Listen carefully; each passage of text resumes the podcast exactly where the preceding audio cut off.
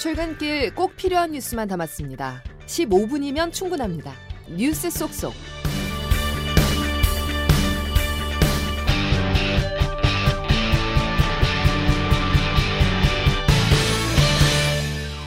여러분 안녕하십니까? 11월 8일 수요일 CBS 아침 뉴스 김은영입니다. 이스라엘이 가자 지구의 최대 도시 심장부에서 작전을 전개하고 있다고 밝혔습니다. 이스라엘 총리는 가자 지구를 재점령한 뒤 종전 후 사실상 통치에 관여할 뜻을 시사했는데 미국은 부정적인 입장을 내놨습니다. 최인수 기자가 스튜디오에 나와 있습니다. 최 기자. 네. 이스라엘 국방장관이 지금 이스라엘군이 가자시티 심장부에 있다라고 발언을 했는데요. 가자지구 최대 도시 가자시티에 대한 시가전은 어떻게 전개되고 있습니까? 네, 그 이스라엘 국방장관이 TV 생중계 기자회견에서 말을 한 건데요. 또 올가미를 죄고 있다 이런 표현도 썼습니다. 지금 가자시티 중심부에서 이스라엘군이 군사작전을 진행하고 있습니다. 그 밤사이 들어온 소식으로는 조 바이든 미국 대통령이 사흘간 그러니까 3일 동안 교전 중단을 촉구를 했는데 이스라엘 네타냐후 총리가 난색을 표했다고 전해지고 있습니다. 그 이스라엘 총리는 인질 석방을 안 하면 정전도 연료 반입도 없다 이렇게 강조하면서 하마스 소탕 의지를 재확인했습니다. 그리고 그 하마스 가자 지구의 지도자 야히야 신나르가 도대체 어디에 있느냐 여기에 관심이 집중되고 있는데 어, 이스라엘군이 그 벙커에 숨어 있으며 동료들과 연락이 닿지 않고 있다 이렇게 설명을 했습니다. 네. 이스라엘 총리가 무기한 안보 책임을 가질 것이라면서 가자지구 통치에 관여하겠다고 해석될 만한 발언을 내놨네요.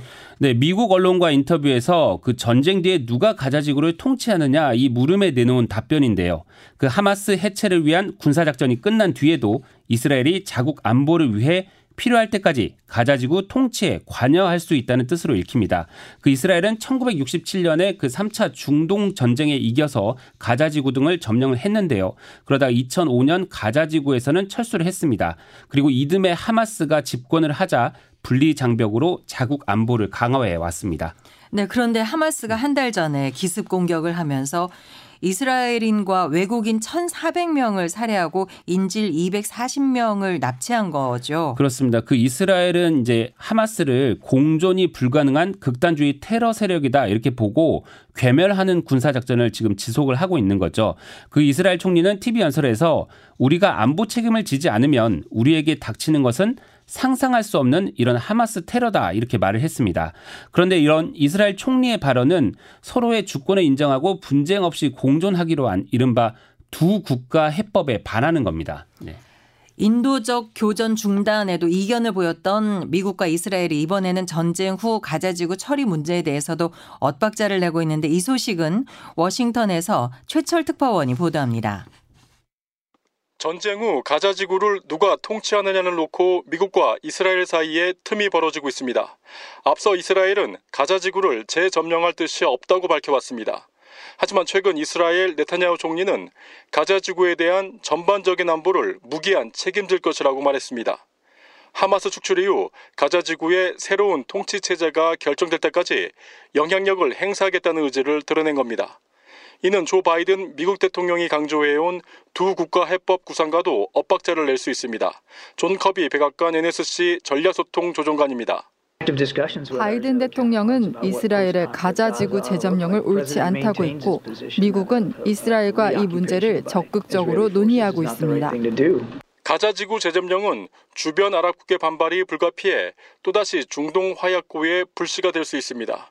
한편 미국이 제안한 인도적 교전 중단에 대해서도 이스라엘 측은 인질 석방이 우선이라며 미국이 원하는 답을 선뜻 내주지 않았습니다.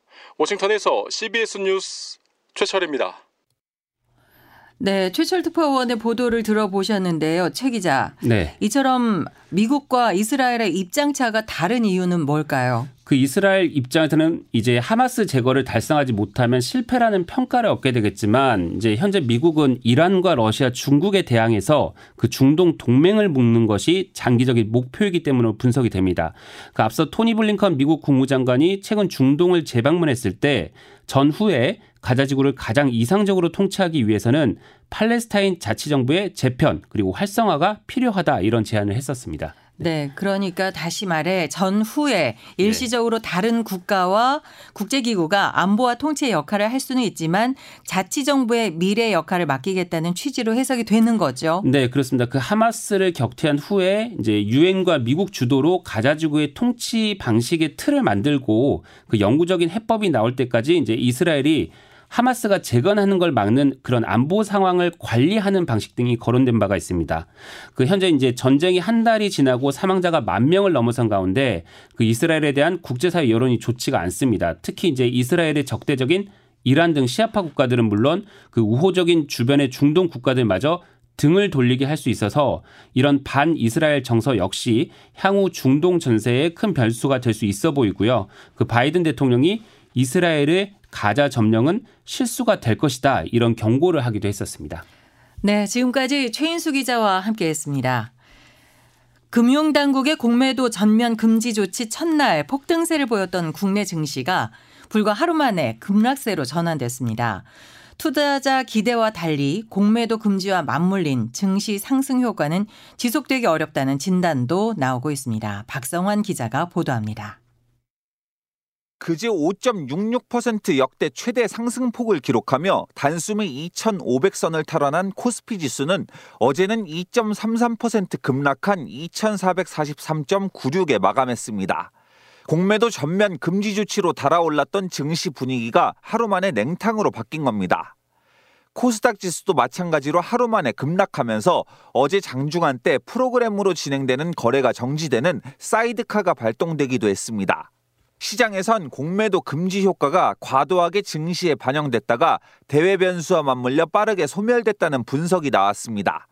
공매도했던 주식을 갚기 위해 순매수에 나서며 지수 상승을 이끌었던 외국인과 기관이 미국 국채금리와 달러 가치 급등에 매도세를 보이면서 변동성이 커졌다는 겁니다.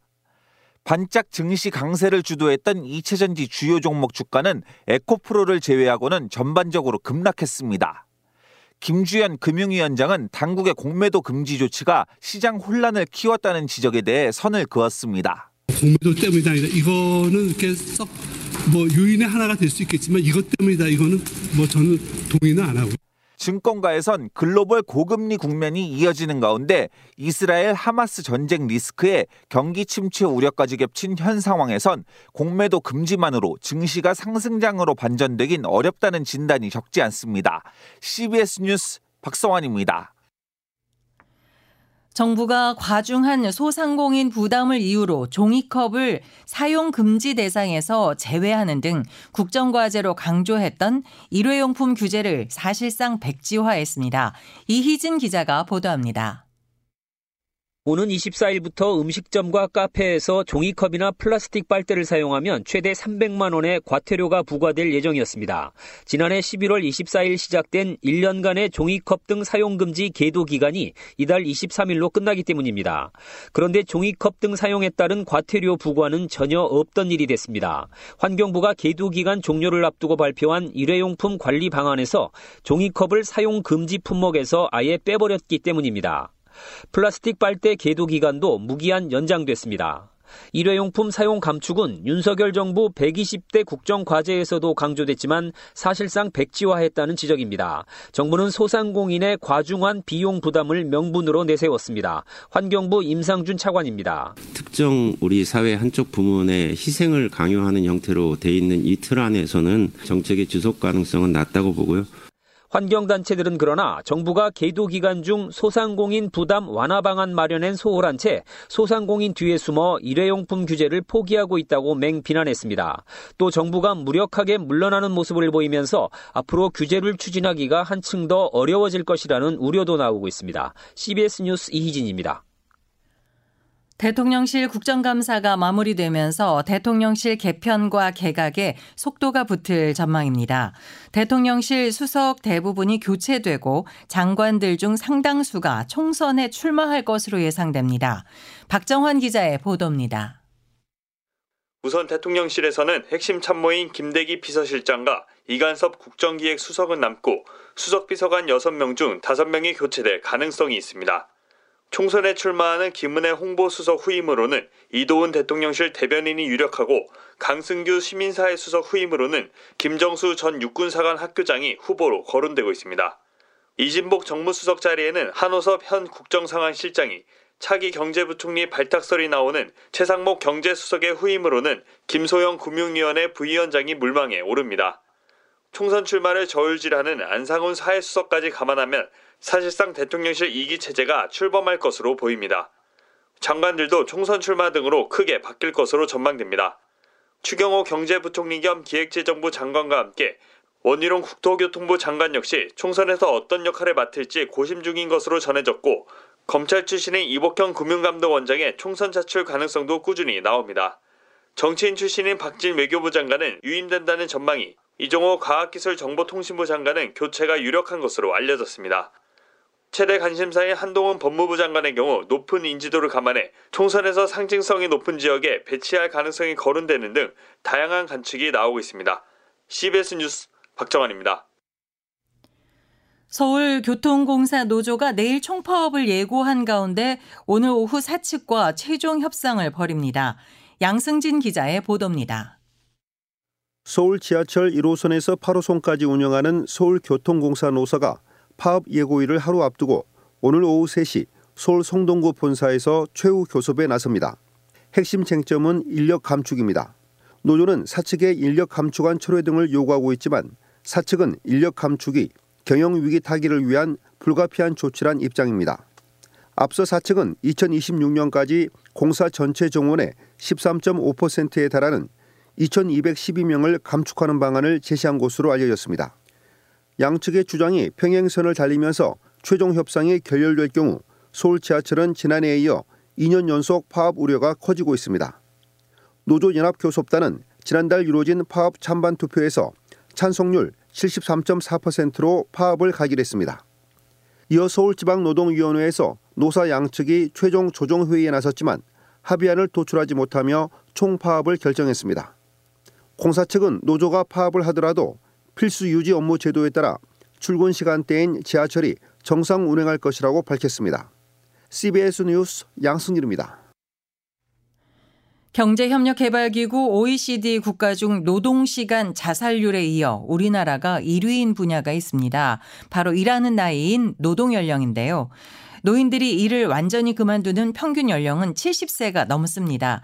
연금을 받기까지 많게는 10년 가까운 소득 절벽 속에서 버텨야 하는 노인들에게 정년 연장이 또 다른 복지가 될 수 있다는 지적입니다. CBS의 정년 연장 기획 3편 은퇴 노인들이 다시 일자리를 찾는 이유를 조혜령 기자가 전합니다. 경북의 문경 시니어 클럽이 생산하고 있는 세제 참기름은 대형마트인 홈플러스의 인기 상품 중 하나입니다. 직원은 8명, 모두 70살이 넘은 고령의 시니어 직원들입니다. 하루 4시간 65만 원의 월급은 세제 참기름 직원 70살 정혜화 씨에게 은퇴 후 멈춰있던 삶을 다시 돌게 한 기회였습니다. 왜냐하면 이 나이에 저희들이 일할 자리가 없잖아요. 그런데 이게 생활이 보탬이 많이 되죠. 손자들 뭐 용돈도 주고 반찬도 사 먹고 우리 할배 같은 경우 남편 담배값도 좀 드리고 한 75까지는 해야 안 되겠나 싶은데 어, 더 해야 돼. 선생님들이 더 해야 된대요. 우리나라 노인들이 완전히 일자리에서 은퇴하는 평균 연령은 72.3세로 조사됐습니다. 생애 주요 일자리에서 은퇴하는 연령이 49세인 점을 감안할 때 은퇴를 하고도 최대 20년 이상 더 일을 하고 있다는 겁니다. 통계청 조사 결과 지난 5월 기준 55세에서 79세인 고령층 10명 중 6명이 경제활동에 참가하고 있는 것으로 나타났습니다. 저출산 고령화로 생산 연령 인구가 감소하고 있는 데다 은퇴로 인한 소득 절벽을 고려할 때 정년 연장은 불가피한 선택이라는 목소리가 나옵니다.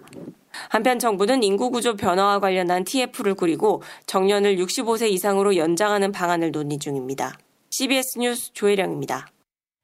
경찰이 사기 행각을 벌인 혐의로 구속된 전청조 씨와 공모한 혐의를 받는 전 펜싱 국가대표 남현희 씨를 오늘 다시 불러 조사할 계획입니다.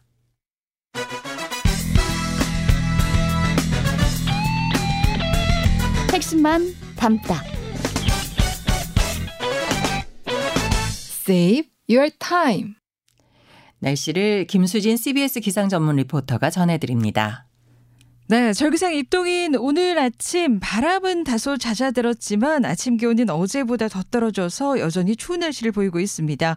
현재 영남 내륙 지역 곳곳에 한파특보가 발효 중인 가운데 오늘 아침 대관령이 영하 4.4도, 정선 영하 3.4도, 서울도 영상 1.9도까지 내려가면서 올가을 첫 서리와 첫 얼음이 관측됐습니다.